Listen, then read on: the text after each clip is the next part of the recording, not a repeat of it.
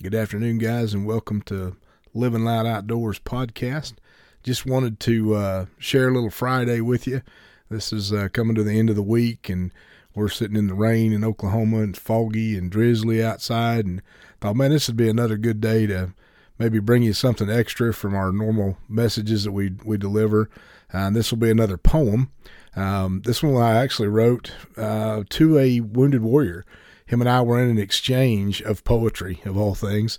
He writes poetry. Um, he writes from his heart. He writes from his experience with his uh, time spent as a Marine in uh, uh, in battle, and it's it's some of it. His stuff is pretty dark. Uh, some of it is uh, very challenging for me to read, and it and it it pulls at me. So I I began to write him in return. It's like what he what he was writing was drawing something out of me, and in the process of that, I created this particular poem for him um, as a result of some of the things that he was speaking to me uh, through his poetry as well.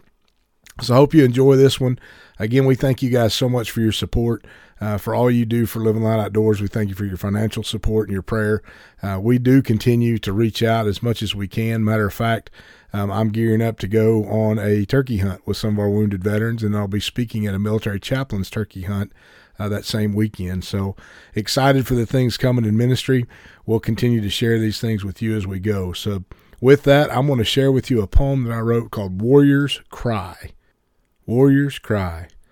I know a man who cares so deep. He seeks my soul, but I'm afraid he'll see. The darkness I hide, I keep it within. I call it pain. He calls it sin. He says he can heal me, calm all my fears. I struggle with trust, so I hold back the tears. He says he brings peace and hope to believe. He says my inner torture his blood can relieve. He shows me his scars, his stripes I see clearly. He took them for me because he loves me so dearly. How can you love something so dark and disturbing? There's no way my life is any way deserving.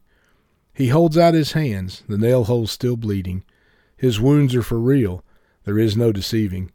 He hung on that cross, so brutally he died. He did it for me, is what everyone cried. He stretches out his hand, seeking me this day. He won't relent till he has me his way.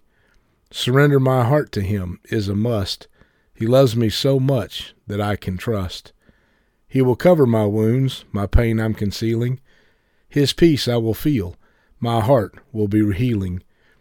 Come to him, all those who wounded, weary, and tired. He is calling to you. Through his word, be inspired. Hope you guys enjoy that today. Uh, again, we thank you for all your support. Thank you for tuning in to the things that we have here at Living Loud Outdoors. Share our podcast. Um, I would love to hear from you. Love to have uh, contact with you. You can find us on our on our webpage www.livingloudoutdoors.com.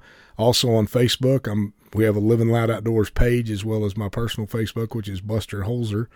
We're easy to find. Would love to hear from you. Shoot me an email, shoot me a message and we will get you uh, plugged into everything that we do. And uh, again, God bless you and thank you so much for all you give to us.